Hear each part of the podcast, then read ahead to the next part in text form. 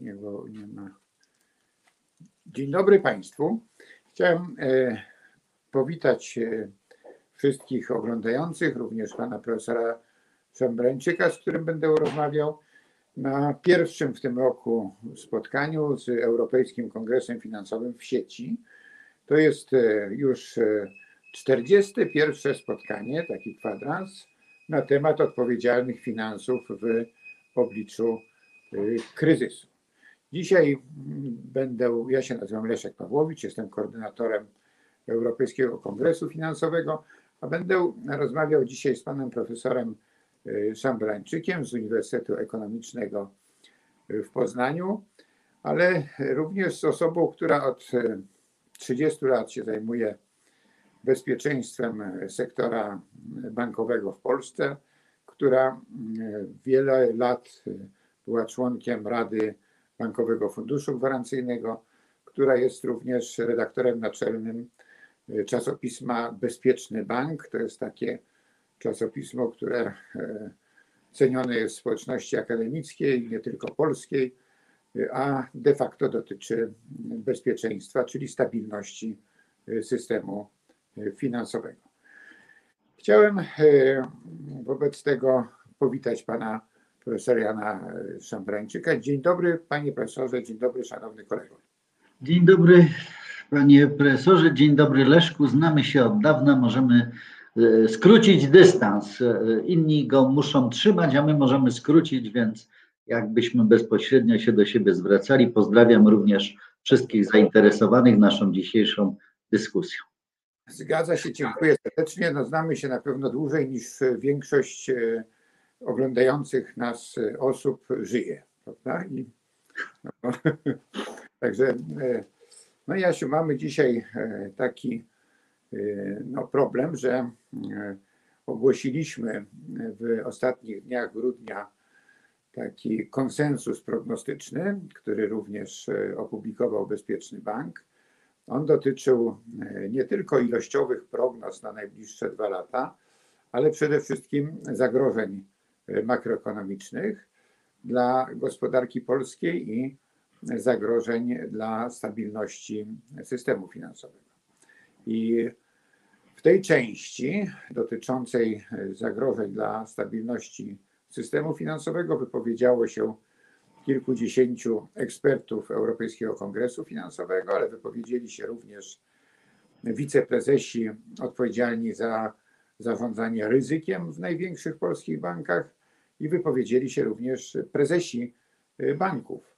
Prezesi banków w debacie podsumowującej Europejski Kongres Finansowy w roku dwa tysiące dwudziestym. Ta debata odbyła się dziewiątego grudnia ubiegłego roku i każdy może ją na stronach Europejskiego Kongresu Finansowego obejrzeć.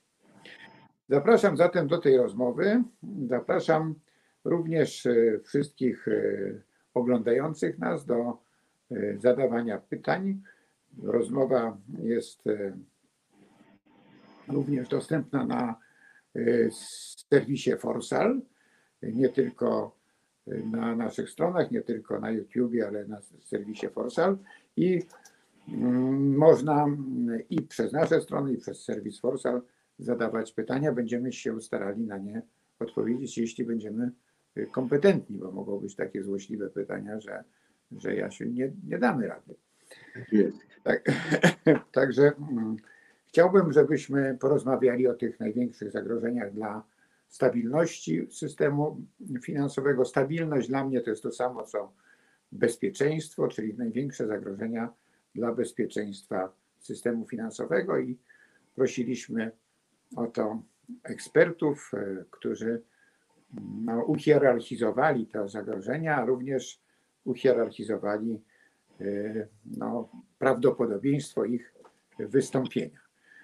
Państwo widzicie na tych planszach, że największym zagrożeniem jest w ocenie ekspertów pogorszenie jakości portfela kredytowego, które zawsze jest następstwem takiego kryzysu o charakterze popytowo-podażowym, a z takim mamy miejsce obecnie, prawda? No tak mówiąc jako nauczyciel akademicki, to ten mechanizm jest od lat znany, prawda? Najpierw zaczyna się, zaczynają się problemy z płynnością finansową przedsiębiorstw, później z, na, narasta bezrobocie, później no, zas, zastopowane są inwestycje, no i y, niestety później ci klienci banków y, tworzą złe y, portfele kredytowe i ta sytuacja, która w tej chwili y, ma miejsce, grozi nam, jeszcze nie może dzisiaj, może jeszcze nie jutro, ale w roku dwa tysiące dwudziestym pierwszym, w moim przekonaniu na pewno, i w dwa tysiące dwudziestym drugim, no takim dużym wzrostem ryzyka kredytowego, coś, co niektórzy określają mianem credit crunch. Co, Jasiu, ty sądzisz o tym, bo tyle lat w tym B F G pracowałeś, to spotkałeś się z niejednymi takimi sytuacjami. No, ogromny problem poruszyłeś, naświetlając tą perspektywę. Ja proponowałbym, żebyśmy przyjęli taką myśl ogólną, prawie aksjomat, który w różnych sytuacjach sprzyja prawdopodobnie rozwojowi rynków i nie tylko finansowych, który stwierdza, że między efektywnością a bezpieczeństwem nie ma żadnej sprzeczności. Albo będziemy mieli oba te dobrodziejstwa, albo żadnego. I kiedy w dziewięćdziesiątym piątym roku rozpoczynałem swoją działalność w Bankowym Funduszu Gwarancyjnym, a Polska stawała wobec wyzwania ówczesnego kryzysu bankowego bez praktycznie żadnych buforów, to starałem się przekuwać tą myśl do praktyki, że z jednej strony trzeba dbać o bezpieczeństwo niewątpliwie, ale trzeba dbać również o efektywność i tutaj chodzi o wyważenie obu tych elementów, żeby nie doprowadzić do czegoś, co jest groźniejsze niż niekiedy drobne, drobne jak gdyby odchylenia od tej równowagi. Mówisz o tym credit crunchu, no i właściwie nie ma się co na ten temat specjalnie zastanawiać, bo, bo tak pewnie musi być. Na razie widzimy, i to nie tylko w Polsce, ale widać z raportów europejskich, że spada rentowność banków, że wykorzystywane są rezerwy, ale ryzyko, ryzyko właśnie pogorszenia portfela kredytowego jest bardzo duże. Z drugiej strony rośnie ryzyko dla samych kredytobiorców. Żeby nie być tylko w gronie finansistów, no pewnie nie warto o tym mówić bardzo powszechnie, ale ja nie jestem takim dużym optymistą, że szczepionki rozwiążą nam wszystkie problemy, wobec których stajemy. Proponuję, żeby osoby głębiej się tym zajmujące zaczęły myśleć nie tylko o pandemii, ale syndemii, czyli tego, co dotyczy nie tylko tej jednej choroby, ale również pewnych problemów związanych z towarzyszeniem tej chorobie, a które przekładają się na koszty społeczne i problemy. Proszę zobaczyć, że w dużym tempie nadrabialiśmy strukturę gospodarczą po transformacji z klasycznej dominacji przemysłu ku rozwojowi usług. No i teraz okazuje się, że pewne sektory tych usług dostają, mówiąc kolokwialnie, najbardziej po głowie. To się przecież przekłada także na klientów banków i prawdopodobnie nie będzie się rozkładało jednolicie. Jedni mają w portfelu większy udział tych małych i średnich przedsiębiorstw, a inne większy. Myślę tutaj po części również o tym, że jest to takie stare przedwojenne powiedzenie, nim ten gruby schudnie, to ten chudy umrze, ale to może pasować dzisiaj chociażby do tych najmniejszych polskich banków i do banków spółdzielczych, których przecież jeżeli tam znajduje się na, na rachunku i obsłudze hotel, stok narciarski, inwestycja w to, no to proszę zobaczyć, co się stało. Jeżeli to nie będzie w jakikolwiek sposób buforowane, no to mamy poważny problem. Jeżeli trzecia fala i wydłużenie szczepień, zakładając, że one tak zadziałają, jak zadziałają, będą trwały, to my się musimy do tego przygotować. To trzeba się przygotować również pewnie na pewną redystrybucję różnych innych korzyści, a nie, że wszyscy próbują teraz yy, zachować swój stan posiadania sprzed pandemii.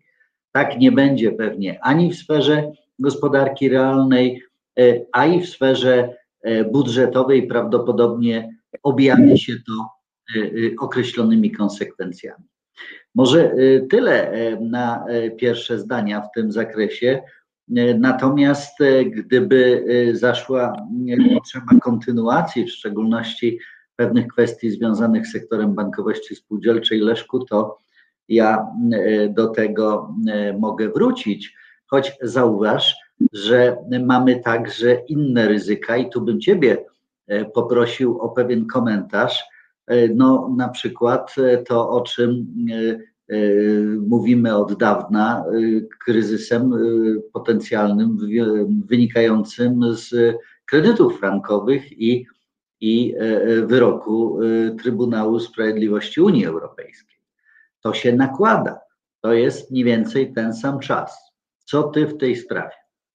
To niestety jest taka według mnie kumulacja, prawda, że no, kryzys wywołany kowidem, ale nawet jeśli nie byłby wywołany kowidem, tylko byłby takim klasycznym kryzysem popytowym, no kumuluje się z czymś nierozwiązanym od długiego okresu czasu w Polsce, czyli z ryzykiem prawnym związanym z udzielaniem kredytów frankowych, no tak w skrócie powiem. I teraz to ryzyko no, wzmogło się wskutek tego wyroku Europejskiego Trybunału Sprawiedliwości z y, ubiegłego roku.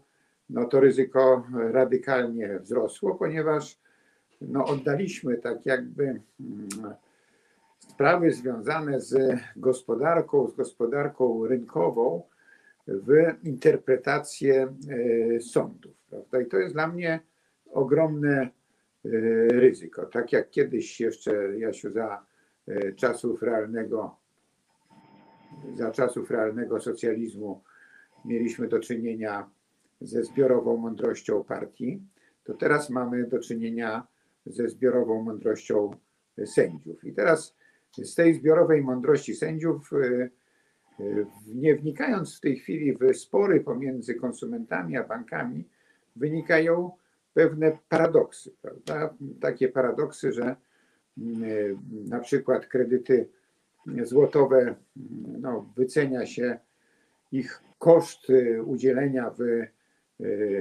oparciu o stopę referencyjną na franka szwajcarskiego albo odwrotnie, czyli tak jakbyśmy sprzedawali, w skrócie rzecz biorąc, złoto w cenie srebra na rynku albo srebro w cenie złota. No co za problem? Przecież można tak by było sobie wyobrazić. Jeśli Urząd Ochrony Konkurencji i Konsumentów rok temu, prawda, wymyśla nowe prawo ekonomiczne, że wartość pieniądza w czasie równa się zero, prawda, no to powiem, Jasiu, tak, no jakby mi tak student odpowiedział na egzaminie, jak prezes, bank, prezes UOKiK-u, to by dostał dwóje bez możliwości poprawy. Bez możliwości poprawy. I teraz Jeśli, no, ja mówię, no dobra, w porządku, Kopernik wymyślił, że Ziemia się kręci dookoła Słońca, ale to peanuts w stosunku do tego, co wymyślają urzędnicy, również współpracujący z sędziami, którzy mają wpływ na później na te wyroki. I powstaje, no, przez lata w sumie walczyliśmy w różny sposób o to, żeby wyjść z gospodarki centralnie planowanej do mechanizmów gospodarki rynkowej.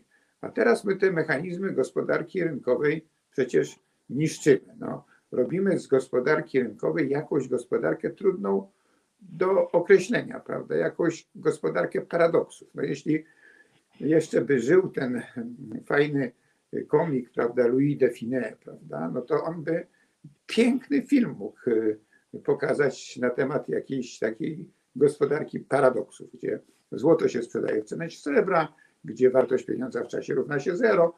No, powiedziałbym, ekonomiczny idiotyzm. I to jest niestety, według mnie, ryzyko takie systemowe zniszczenia w ogóle mechanizmów zdrowej gospodarki rynkowej. Dlatego patrzę na to w dłuższym okresie czasu już jako emeryt z przerażeniem. No, z przerażeniem, bo to, o co no, myśmy walczyli, koledzy walczyli, prawda, żeby wyjść z tych paradoksów gospodarki centralnie planowanej, zaczyna się powtarzać do potęgi, prawda, i wpadamy w jakieś już takie paradoksy, wiadomo jakiej gospodarki. To tak w skrócie, bo nie chcę no, oceniać w tej chwili czy szacować tego ryzyka prawnego. Według mnie ono jest stanowczo niedoszacowane w tej chwili.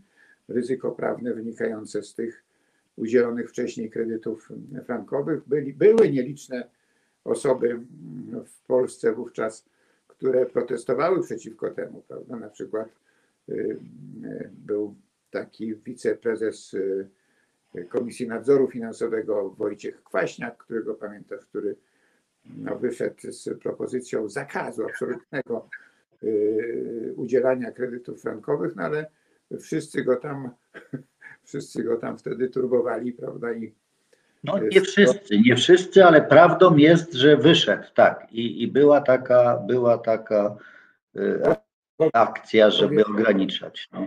Powiem więcej, no, że moja koleżanka, prawda, Zyta Gilowska, która wtedy była ministrem finansów, z przekonaniem mówiła, że to jest ograniczenie wolności obywatelskich, prawda? I to był taki um, wtedy przekaz. No, były, oczywiście były takie y, banki pojedyncze, prawda, które zakazywały udzielania kredytów y, frankowych. Na przykład w banku Pekao był zakaz udzielania, to był zakaz wprowadzony przez Jana Krzysztofa Bieleckiego, wcześniejszego premiera, bardzo y, no, daleko myślącego, mimo że tracił na premii, mimo że z roku, z miesiąca na miesiąc tracił rynek kredytów mieszkaniowych.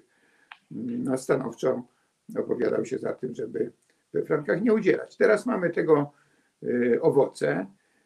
Te, mnie się wydaje, że Komisja Nadzoru Finansowego myśli, że to się uda rozwiązać poprzez rozmowy z pojedynczymi bankami. Według mnie to się nie uda, bo to jest już problem systemowy, że to jest ryzyko systemowe. Tam trzeba wprowadzić pewne rozwiązania przymusowe, regulacyjne, na przykład dotyczące takiej kwestii spornej, prawda, jak koszt kapitału, prawda, jak koszt kapitału. Powiedzmy sobie, można z góry określić, bojąc się, że będzie to nadużywane, że koszt kapitału w roku tam dwa tysiące był taki, dwa tysiące jeden był inny, prawda, dwa tysiące dwa inny, ale żeby nie było na ten temat negocjacji czy jakichś idiotyzmów, że to jest na przykład zero. I że nie było takiej sytuacji, że nagle ci, którzy nie chcieli podjąć ryzyka frankowego, będą w gorszej sytuacji niż ci, którzy podjęli. To tak. Jeszcze, jeśli można, bo opowiadasz bardzo istotne fakty, z którymi nie ma co dyskutować. Natomiast przychodzi mi do głowy taka bardziej może generalna zasada w świetle tego, co ty mówisz, iż jak patrzę na rozwój bankowości od dziewięćdziesiątego roku do y, obecnych czasów, to mamy do czynienia z nieprawdopodobną zmianą. Wyobrażam sobie nawet, że gdyby zahibernować e, bankowców działających w systemie na początku lat dziewięćdziesiątych i dzisiaj e, ich, że tak powiem, wprowadzić na nowo do działalności, to byliby analfabetami z punktu widzenia tej sieci, w której by się musieli znaleźć, głównie sieci regulacyjnej. I teraz mówię o tym również w kontekście tego, że jest poważny kłopot z kompetencją. Jak mówiłeś o tych urzędniczych elementach, czy sędziowskich elementach wchodzenia w to, proszę zauważyć, że nawet wśród specjalistów, którzy zajmują się bardzo wąskimi sprawami dotyczącymi tych franków, stabilności, powstają dość duże spory na temat tego, gdzie leży, że tak powiem, prawda i, i osiągnięcie konsensusu jest niemożliwe. No a skąd dopiero ktoś, kto przy tysiącu innych spraw dostaje taki element i dostaje jakąś opinię eksperta. To jest zresztą moim zdaniem problem takiej wielokryterialnego, wielokryterialnej oceny różnego rodzaju zjawisk. Przecież popatrzmy, jeżeli byśmy rozszerzyli tą definicję stabilności na nie tylko elementy, że są to podmioty rynku finansowego i jego infrastruktura, to trzeba by było myśleć nawet w takich kategoriach jak racjonalne czy rozsądne zachowania społeczne. Mówimy o tym, że szczepionka na COVID dziewiętnaście może ograniczyć skutki pandemii, czy ją tam ewentualnie zakończyć. I teraz co? Jeżeli się okazuje, że czterdzieści parę procent jest skłonne to zrobić, to pytanie, czy wobec tego należałoby to tak zostawić, czy wprowadzić jakiś, nazwę to dobrowolnym przymusem, a przynajmniej pewnym sankcjonowaniem społecznym tych, którzy tego nie chcą zrobić. Wzorem niektórych krajów, gdzie już się powiada, że jak się nie zaszczepisz, to nie będziesz miał tego, śmego, owego, prawda? To jest jeden element, który pokazuje, że potrzebne jest myślenie szersze niż tylko w ramach pewnego wąskiego systemu. Ten nie tylko ekosystem, ale no, planetarny system powiązany z wieloma rzeczami wymaga bardzo dużej wiedzy. Jakbym porównywał to, co robiliśmy w Bankowym Funduszu Gwarancyjnym w tysiąc dziewięćset dziewięćdziesiątym piątym roku, działając głównie w tych dwóch funkcjach, gwarantowania depozytów i udzielania pomocy bankom, z tym, co robi dzisiaj Bankowy Fundusz Gwarancyjny, mając do dyspozycji całą tą sferę resolution, czy uporządkowanej likwidacji. Mówię o tym między innymi dlatego, że widzę, iż słuchacze zaczynają nas o to pytać, to mamy do, do czynienia z latami świetnymi różnicy kompetencji w tym zakresie. I jeśli udzielenie pomocy e, na sanację bankowej do dwa tysiące dziesiątego roku nie było proste, to przeprowadzenie procesu resolution z ryzykami prawnymi jest zwielokrotnionym ryzykiem i trudnością przeprowadzenia tego wszystkiego. Łącznie z niejednolitymi ocenami, z którymi będziemy spotykali się w zależności od tego, kto przyjmuje jakie kryterium oceny tego procesu. Także masz absolutnie rację, natomiast jednocześnie ja pokazuję złożoność tej problematyki i to, że potrzebna jest taka, jak to się nazywa, otwarta koordynacja, czy otwarta współpraca, żeby prawnik chciał zrozumieć ekonomistę albo finansistę, a finansista brał również pod uwagę pewne pryncypia prawne. No bo inaczej to się będziemy rozchodzili, a ryzyko będzie się zwiększało. Nie, to jest zgoda w stu procentach, bo przecież to nie tylko zagrożenia związane i ryzyka, które widzimy w sektorze finansowym czy w instytucjach finansowych, no, decydują o stabilności, w ogóle wiarygodność decyduje o stabilności, prawda? Wiarygodność obecna sędziów, sądów, systemu wymiaru sprawiedliwości całego, czy wiarygodność w egzekwowaniu zawieranych umów, prawda? Niestety to no, ulega pewnej erozji. Ale chciałbym przejść do pytań, prawda, bo niektórzy słuchacze w tym kontekście, w którym, o którym rozmawiamy, pytają nas o ostatnią decyzję, Jasiu, dotyczącą przejęcia Idea Banku przez Bank Pekao S A. Co my o tym sądzimy? Sądzę, że no to jest na tyle gorący temat, prawda, że no powinniśmy powiedzieć, co o tym sądzimy i na tyle gorące pytanie. Ja rozmawiam o stabilności. No, nasi eksperci wówczas, jak im zadawaliśmy te pytania, o tym przecież nie, nie mogli wiedzieć. Natomiast jako drugie w kolejności duże ryzyko, no, zgłaszali, że może być jednak problem z kryzysem, nawet upadłością jakiegoś większego banku, no to się trochę materializuje, prawda? I ta decyzja dotycząca resolution, czyli takiej no, cywilizowanej upadłości, była decyzją B F G, bo organem resolution w Polsce jest Bankowy Fundusz Gwarancyjny. No, ja na ten temat mam swoją opinię, ale zacznę od ciebie, bo ty jesteś tutaj bardziej kompetentny. Bardzo proszę. Szanowni Państwo, Leszku, ja myślę, że to jest taki przykład, gdzie warto na niego spojrzeć także w perspektywie historycznej. W dwutysięcznym roku była duża upadłość Banku Staropolskiego. Notabene echa tej upadłości do dzisiaj są obecne, gdzieś tam są, że tak powiem, różnego rodzaju odpryski tej sprawy. To była ówcześnie bardzo duża upadłość, która naprawdę wywołała pewnego rodzaju tąpnięcie w systemie bankowym. Bankowy Fundusz Gwarancyjny wypłacił wtedy około sześćset pięćdziesiąt milionów złotych deponentom. Oczywiście te pieniądze pochodziły z zrzutki banków, czyli poszczególne banki wyraźnie pogorszyły swoją sytuację. No i można powiedzieć, że między właścicielem ówcześnie a regulatorami był poważny spór, także występujący w mediach, na temat tego, czy ten bank mógł się samodzielnie wysanować, czy nie mógł się wysanować. I jakie z tym były związane ryzyka.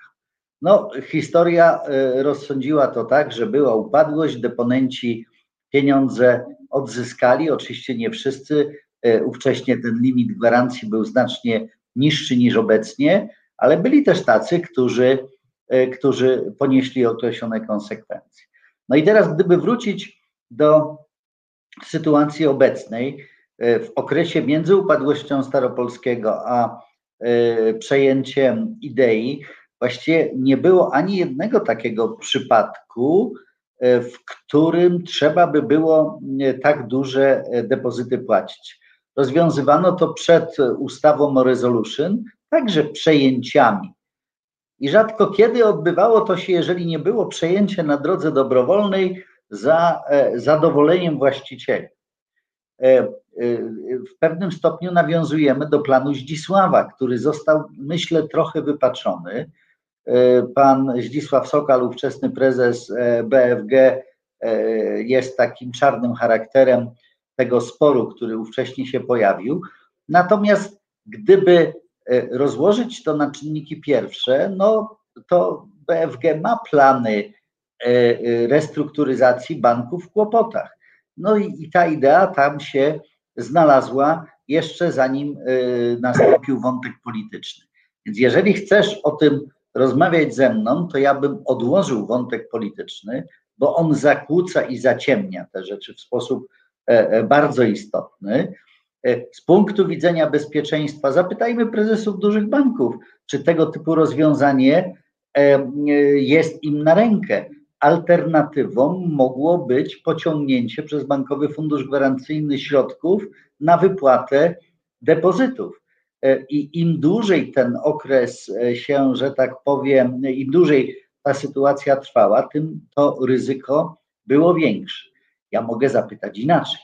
Czy to jest jedyny bank w systemie i dlaczego od niego zaczęto?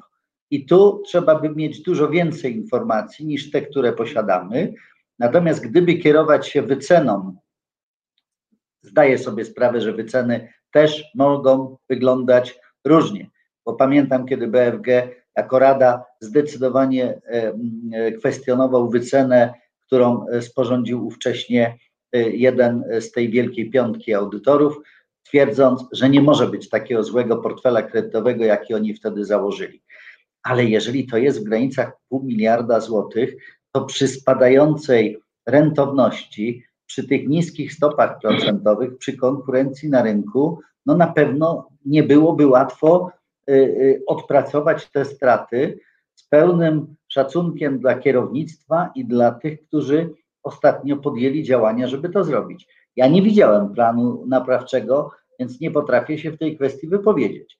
Natomiast z punktu widzenia klasycznego bezpieczeństwa systemu, no to to rozwiązanie nie wydaje się ostatnim w kolejce, które powinno być zrobione.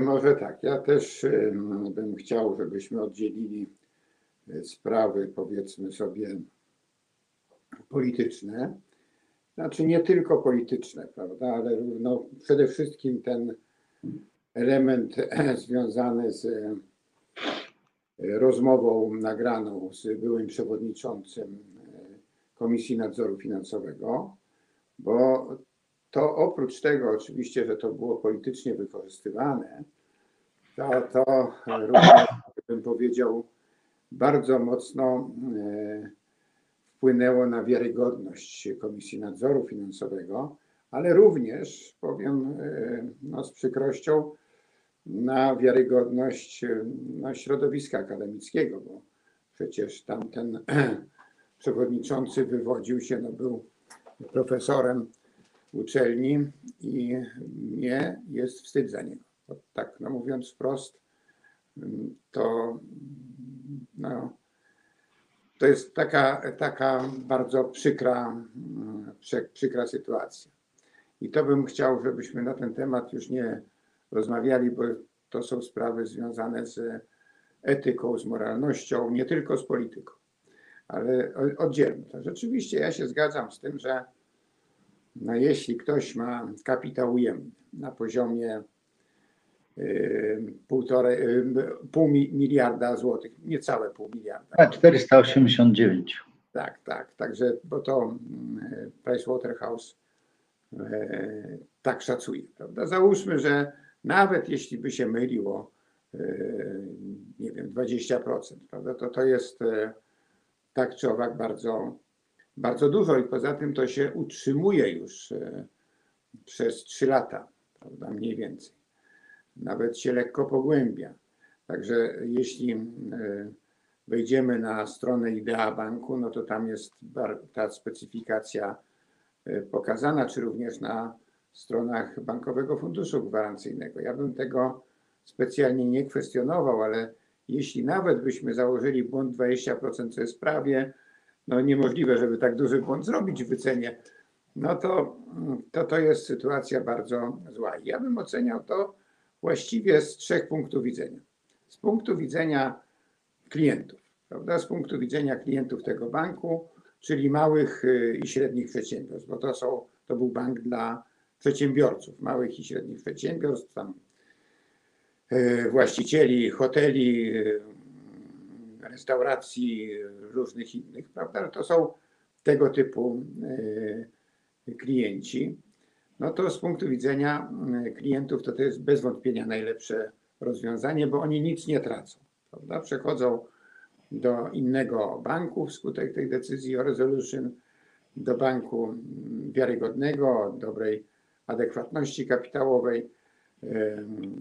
Jeśli mieli tam oszczęd... bo jeśli by mieli, tak teoretycznie patrząc, tam tylko na rachunkach do stu tysięcy euro, no to można powiedzieć, czy bankructwo, czy przejęcie, to właściwie to samo, ale no, przedsiębiorcy mają większe te salda na rachunków i wielu z nich by straciło pieniądze na prowadzenie działalności gospodarczej, na swój biznes, prawda? Byśmy tylko pogłębili już obecny kryzys. Także uważam, że z punktu, patrząc na to z punktu widzenia klientów banku, a tak powinna patrzeć no, instytucja, która jest w sieci bezpieczeństwa finansowego, zarówno nadzór bankowy, jak i B F G, to, to jest pozytywny, pozytywny krok. Teraz jeśli byśmy patrzyli z punktu widzenia w ogóle funkcjonowania i stabilności rynku finansowego, to co podkreśliłeś w swojej wypowiedzi, to to też jest dobry krok, bo oprócz tego, że trzeba by było narzucić dodatkowe opłaty na B F G, o czym wspominałeś, to jeszcze no jest taki element jak uczciwa konkurencja albo nieuczciwa konkurencja, prawda? No i na jeśli na rynku jest jakiś podmiot, który nie spełnia wymogów, no, funkcjonuje mimo, że ma ujemny kapitał własny, mimo, że ma yy, no, współczynniki bezpieczeństwa, czyli no, na przykład adekwatności kapitałowej na poziomie dwa i pół procent, jeśli dobrze pamiętam, a minimalne są na poziomie dziesięć i pół procent, no to ten podmiot po prostu no, wprowadza tak jakby nieuczciwą konkurencję na tym rynku wobec tych, którzy wymogi yy, bezpiecznościowe spełniają. Ja pamiętam w banku spółdzielczym, czy w bankowości spółdzielczej fi, fińskiej, prawda, jeszcze w latach dziewięćdziesiątych, to w ogóle w takim Oki Banku, który był spółką tak jakby akcyjną banków spółdzielczych Finlandii, to nie mieli prawa głosu ci, którzy nie spełniali podwyższonych wymogów kapitałowych, prawda? I to mi się bardzo podobało wtedy jako rozwiązanie. No i tutaj z punktu widzenia tak jakby uczciwej konkurencji na rynku też jest, według mnie to jest bardzo dobra decyzja. Z punktu widzenia teraz popatrzmy akcjonariuszy. No, K N F ani B F G nie może mieć priorytetu w swoich działaniach, prawda, no dobro akcjonariuszy. To w przypadku banku w kryzysie w pierwszej kolejności bierze się, no, likwiduje się de facto, umarza się kapitał akcyjny, prawda? I to jest naturalne, bez względu na to, czy to by był wniosek o upadłość, o bankructwo, czy to, co w tej chwili się dzieje, no to kapitał akcyjny i tak by w moim przekonaniu przepadł, ale nie znam tutaj oczywiście szczegółów, nie znam sprawozdań finansowych, nie znam innych rzeczy, prawdopodobieństwa realizacji tych programów naprawczych. To jest kwestia być może sporna, to powinny rozpatrywać sądy.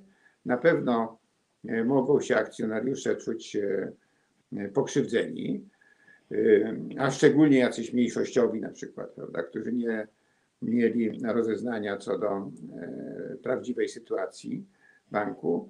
I tutaj, jeśli chodzi o akcjonariuszy, to jest, wydaje mi się, że to jest kwestia sporna i na ten temat bym się nie chciał wypowiadać, prawda? No i teraz jest jeszcze jedna rzecz. Obligotariusze. Tam jeszcze są obligatariusze, którzy w tym duchu można by też rozpatrywać. Nie? Ale no, dawcy kapitału, prawda? Tak, tak. No i jest jeszcze jeden, jeden, jedna płaszczyzna, o której zapomniałem, a nie, nie powinienem zapomnieć. No to jest kwestia tego banku, który przejął, prawda, tam, czyli banku Pekao S A. Prawdopodobnie w historii tego banku byłem najdłużej członkiem Rady Nadzorczej tego banku, także tam aż do dobrej zmiany od końca lat dziewięćdziesiątych. No i mogę powiedzieć, że te osoby, które tam w zarządzie odpowiadają za finanse i za ryzyko, są wiarygodne. Ja bym nie, nie sądził, że one by się zdecydowały na przejęcie Idea Banku, który by powodował istotne ryzyko dla P K O. Widać wyraźnie, że na przykład ryzyko związane z roszczeniami nabywców obligacji getbacku zostało pozostawione w B F G, prawda? Widać, że to była formuła no, przemyślanego przejęcia. Także mnie się wydaje, z punktu widzenia banku Pekao S A, to to był też dobry ruch, prawda? Bo ten bank niestety w ostatnich latach tracił y, udział w rynku na, na rynku bankowości korporacyjnej, prawda? Przecież jeśli nawet byśmy popatrzyli na bank Pekao B P i Pekao S A, no to w banku Pekao S A następował spadek akcji kredytowej dla przedsiębiorstw, prawda? I w ostatnich chyba dwóch latach albo roku bank Pekao B P, jeśli byśmy patrzyli, był liderem na rynku bankowości korporacyjnej, co do tej pory nie miało miejsca. I teraz jeśli bym patrzył na bank Pekao S A jako bank, który zawsze w historii polskiej bankowości był liderem na rynku bankowości korporacyjnej, to też bym brał taki, takich przedsiębiorców, bo to jest bank dla przedsiębiorców. Także bym, mimo że B F G, wiem, że skierowało zapytanie do sześciu banków i tam nikt się nie interesował poza tym jednym bankiem, to jeśli bym był w radzie tego banku, to bym popierał taką decyzję na podstawie tych rzeczy, które wiem, prawda? Bo być może coś było takiego, o czym nie wiem. Także nie sądzę, nie sądzę tylko jedno zdanie, nie sądzę, żeby te dymisje, które tam są podnoszone przez prasę, prawda, tych dwóch wiceprezesów, no, były związane z tym przejęciem. Myślę, że to były całkiem inne powody i nie wiązałbym tych dwóch rzeczy. Ja chciałem tylko jeszcze dopowiedzieć, bo z punktu widzenia osób odpowiadających w tych ogniwach sieci bezpieczeństwa za stabilność, no, jest też pewna perspektywa.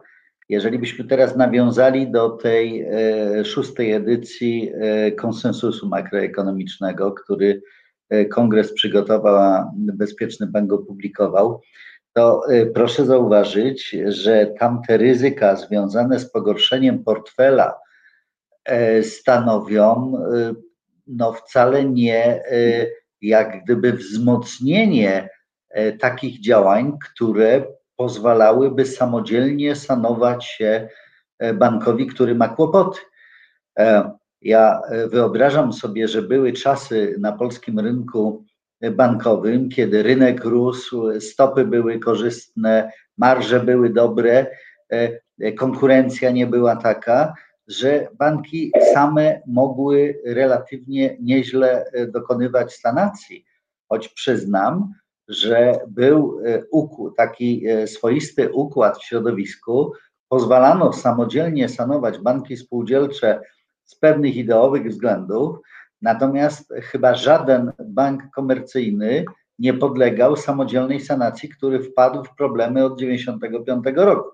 To zwykle była to sytuacja albo przejęcia, albo różnych innych elementów, tak jak we Wschodnim Banku Cukrownictwa, gdzie znalazło się dwunastu akcjonariuszy z tych wielkich banków, stanowiąc taką poduszkę w tamtym czasie. Także to rzeczywiście jest pewien kłopot. Jeśli pozwolisz, to jeszcze tylko ostatnie zdanie w tej kwestii. Akurat byłem w czasach, gdy rozpatrywano ustawę o restrukturyzacji w B F G i paradoksalnie pierwszym zwolennikiem tego był dr Jerzy Pruski, który teraz podejmował no bardzo heroiczne działania związane z naprawą tej sytuacji. No i ta, ta ustawa go dopadła z drugiej strony, co jest pewnie takim trochę paradoksem historii. W swoim czasie było takie powiedzenie w środowisku akademickim, że jest odwrócenie tej logicznej, tej logicznego związku przyczyny i skutku i czy tak może być. Było powiedzenie, że to jest wtedy, kiedy lekarz idzie za trumną swojego pacjenta. I niektórzy przywiązywali to do profesora Władysława Baki, który wdrażał reformę bankową, a potem pojawił się kryzys i był przewodniczącym Bankowego Funduszu Gwarancyjnego, więc panu Jerzemu Pruskiemu możemy powiedzieć, że nie jest pierwszym przypadkiem w historii, kiedy ta zasada zaczęła się sprawdzać. Tak, no też dobrze pamiętam te kwestie. Też y, oceniam bardzo dobrze y, pana prezesa Pruskiego jako i prezesa B F G w przeszłości i również prezesa Idea Banku, ale znalazł się w takiej sytuacji, bym powiedział, systemowo bardzo ciężkiej, prawda, bo y, no musiał, każdy bank w tej chwili musi opracowywać taki recovery plan, prawda, bo B F G musi opracowywać y, plan tak jakby cywilizowanego bankructwa, czyli resolution plan. Dla wszystkich banków. Tak, natomiast każdy bank musi robić taki recovery plan, czyli plan odbudowy wartości, wyjścia z sytuacji kryzysowej. No i teraz jak wyjść z sytuacji kryzysowej? Nawet jeśli to nie byłby bank, który ma ujemny kapitał własny. Jak wyjść z sytuacji kryzysowej wtedy, kiedy stopa zwrotu w sektorze bankowym w Polsce jest niższa niż koszt kapitału własnego. No, nie ma szans, żeby pozyskać inwestorów, prawda? To jest ogromne ryzyko, bo wtedy każdy kryzys bankowy w każdym banku będzie skutkował zaangażowaniem pieniędzy albo konkurentów, czyli pieniędzy B F G, albo podatników, bo normalny inwestor nie zainwestuje w coś, co daje stopę zwrotu niższą niż koszt kapitału. Także to tak na zakończenie tego wątku. Ja bym jednak chciał nawiązać do tego, o czym zaczęliśmy, bo powinniśmy już kończyć. Tutaj pani Monika mi pokazuje, że czterdzieści pięć minut już ten nasz kwadrans trwa, ale no, jest ten mechanizm kryzysu, prawda? No, znany od, co najmniej od Keynesa, prawda? Że idzie, tak jak powiedziałem, brak płynności, bezrobocie, brak inwestycji. Dlatego Keynes te inwestycje publiczne, prawda, tam proponował jako wyjście z kryzysu. No i, ale potem jest ten pogarszający się portfel, potem jest rosnące ryzyko kredytowe i potem jest ryzyko kryzysu bankowego, prawda? Ryzyko kryzysu bankowego, a potem jeszcze ryzyko kryzysu finansów publicznych, jeśli trzeba będzie ratować ten system bankowy z pieniędzy publicznych. I teraz no, wiadomo, że jest następstwem w mechanizmie kryzysu, takiego typowego popytowego kryzysu, że następstwem jest ryzyko kryzysu bankowego. No i teraz jak, bo ja tutaj mam bardzo krytyczną opinię, ale ciekawy jestem twojej, jak w tym kontekście można oceniać politykę Narodowego Banku Polskiego, a szczególnie ten ruch polegający na tym gwałtownym obniżeniu stóp procentowych z punktu widzenia właśnie kondycji banków, szczególnie małych banków, a szczególnie banków spółdzielczych, no, które znasz jak własną kieszeń. Dlatego chciałem się zapytać, jak ta polityka N B P twoim zdaniem, a szczególnie to obniżenie tych stóp procentowych w twojej ocenie, no jest, czy to jest sensowne, czy to jest bezsensowne, czy to jest skuteczne, czy to jest, może wywołać skutek odwrotny od zamierzonego. Co ty o tym, Jasiu, sądzisz? Najbardziej syntetycznie to powiedziałbym tak, że do tej pory niewątpliwie Narodowy Bank Polski starał się pomóc przezwyciężać symptomy tego kryzysu, czy przyczyny, które pojawiały się z tytułu kowida, tak? I tu była pewna symbioza działań rządu i banku. Problem jest taki, że jesteśmy na takich marginalnych stopach, gdzie te reakcje przestają już mieć takie realne znaczenie i dla kredytobiorcy indywidualnego, i dla przedsiębiorcy pewnie, który posiada pewne środki. Natomiast ma to być może znaczenie takie z inżynierią finansową i wpłatą zysku N B P czy nadwyżki N B P do, do budżetu. I pewnie te ostatnie przedsięwzięcia starałbym się zrozumieć przez ten pryzmat. Chcą po prostu gotówki, tak? tak, Ale tak. Ja się pytam, Natomiast...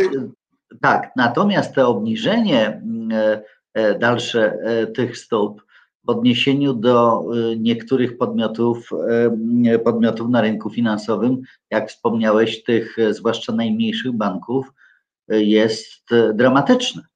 Ja nie, nie, nie boję się użyć tego określenia, bo przecież wiemy, że w istotnym stopniu spada wynik sektora. Stąd w większym nawet stopniu spada ten wynik w sektorze na przykład banków spółdzielczych. Dzisiaj próbowałem jeszcze z Tomkiem Mirończukiem rozmawiać na ten temat i takie szacunki są, że być może wynik tego całego sektora banków spółdzielczych na koniec dwa tysiące dwudziestego roku będzie gdzieś między trzysta a może czterysta milionów. Co jest przy osiemdziesięciu miliardach kredytów w tym sektorze no, kiepskim wynikiem. Mało tego, robi się tak, że koszt finansowania, no, inaczej, spadek WIBOR-u jest większy niż spadek kosztu finansowania, a to jest ogromnie skomplikowane z punktu widzenia tych małych banków, które transferowały duże pieniądze na rynek międzybankowy. Jeżeli około dwadzieścia miliardów złotych było transferowanych, powiedzmy, po cenie jeden i pół procent do banków zrzeszających, a teraz to będzie po zerze, to wiele banków spółdzielczych, które były bankami depozytowymi, no nie bardzo ma co zrobić. A z drugiej strony nie ma już gdzie oszczędzać przy relatywnie wysokim wskaźniku C do, znaczy kosztów do dochodów. I tu bym jedynie mógł powiedzieć tyle, że pewne niewykorzystane okazje się mszczą. Ty od dawna o tym mówiłeś, ja potem też, że sektor banków spółdzielczych powinien wykorzystać dobrą koniunkturę dla restrukturyzacji wewnętrznej i pewnego zabezpieczenia się na przyszłość. No nie zrobiono wszystkiego. Nie zrobiono wszystkiego. Próbowano spełniać wymogi regulacyjne i to było dobre, natomiast z punktu widzenia jak gdyby tej misji i wypełniania, wypełniania jak gdyby tej luki rynkowej, to nie do końca się udało, o czym świadczą nieprzyrastające udziały w rynku. Ja nawet rzucę taką myśl, że kto wie, czy na najbliższy okres rzeczą absolutnie niezbędną w tym sektorze nie będzie z jednej strony taka szybka i racjonalna konsolidacja ograniczająca koszty w tych bankach ponad pojedynczych.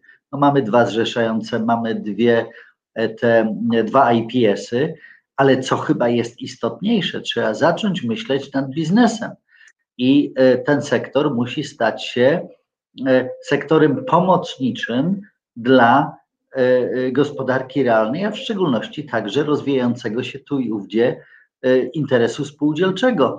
No, przykład Danii jest tutaj bardzo dobry.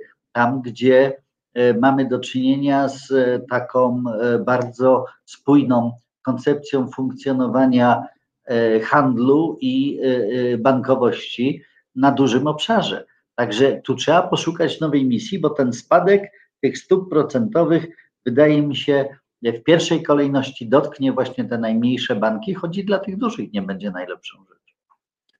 No, Jasiu, niestety musimy kończyć, bo moi współpracownicy mnie zabiją, ja zrobiłem z kwadransa prawie godzinę.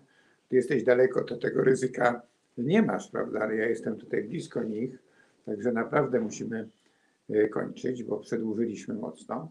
Ja bardzo dziękuję Ci za tą rozmowę. Widzę, że w wielu kwestiach mamy tożsame poglądy.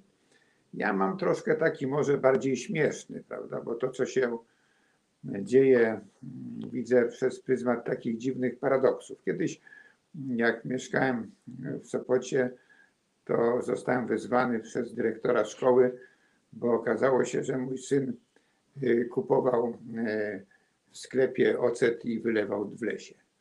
No i za to musiałem się tłumaczyć. Ale on mi tłumaczy, ojciec, ale ocet jest po siedemdziesiąt groszy, a butelka w skupie po złotówce. No więc myślę sobie, no to no przecież nie mogę mu powiedzieć, żeby tego nie robił. No to teraz mamy takie same paradoksy, prawda? No, aż czasem się płakać chce, prawda, jak człowiek na to patrzy. No, powiedzmy sobie, no, ten kredyt crunch, prawda? Popytu na kredyty nie ma specjalnego, prawda? Ale oprócz tego my wprowadzamy podatek od nowo udzielanych kredytów, prawda? Bo podatek bankowy to jest podatek od tak naprawdę wzrostu kredytów. No i, i teraz w okresie y, kryzysu y, no sami tak jakby strzelamy sobie w stopę, prawda? No, takich jak paradoksów jest wiele, również związanych z tym, że no, chcemy zniszczyć, nie wiem, część sektora małych banków, żeby zniszczyć konkurencję, żeby co? Żeby zwiększyć tak zwaną koncentrację, czyli w ekonomii to się nazywa monopolizację, żeby zwiększyć monopolizację. No, korzyści z monopolizacji są wątpliwe. W krótkim okresie czasu mogą być, prawda? Ale jeśli popatrzymy w długim okresie czasu, to jest tragedia, to jest niszczenie mechanizmów gospodarki rynkowej i niestety to jest takie mocne systemowe zagrożenie. Tym bym zakończył. Dziękuję również Państwu, wszystkim, którzy nas oglądali, za to, że tyle czasu wytrzymali z takimi nudziarzami emerytami. To był czterdziesty pierwszy już kwadrans. Nasze spotkanie jest dostępne na stronie Europejskiego Kongresu Finansowego oraz na stronie Facebook forsal kropka p l. W przyszłym tygodniu kwadrans z E K F zaprasza na rozmowę pana redaktora Grzegorza Osieckiego, dziennikarza Gazety, Gazety Prawnej, Dziennika Gazety Prawnej, z panem Ludwikiem Koteckim, który no, u nas w ramach Europejskiego Kongresu Finansowego no właśnie jest głównym odpowiedzialnym za te konsensusy prognostyczne, za ich opracowywanie również. No i serdecznie jeszcze raz Państwu dziękuję. Życzę, korzystając z okazji, że to jest początek roku, wszystkiego najlepszego wszystkim, bo już Jasiowi życzyłem, ale życzę wszystkim nie tylko w roku dwa tysiące dwudziestym pierwszym, ale w dwudziestym drugim, dwudziestym trzecim, aż do roku dwa tysiące dziewięćdziesiątego dziewiątego i wtedy jak się spotkamy, to one ulegną prolongacie jeszcze. Dziękuję Państwu serdecznie. Do widzenia. Dziękuję uprzejmie. Dużo dobrego. Dzięki.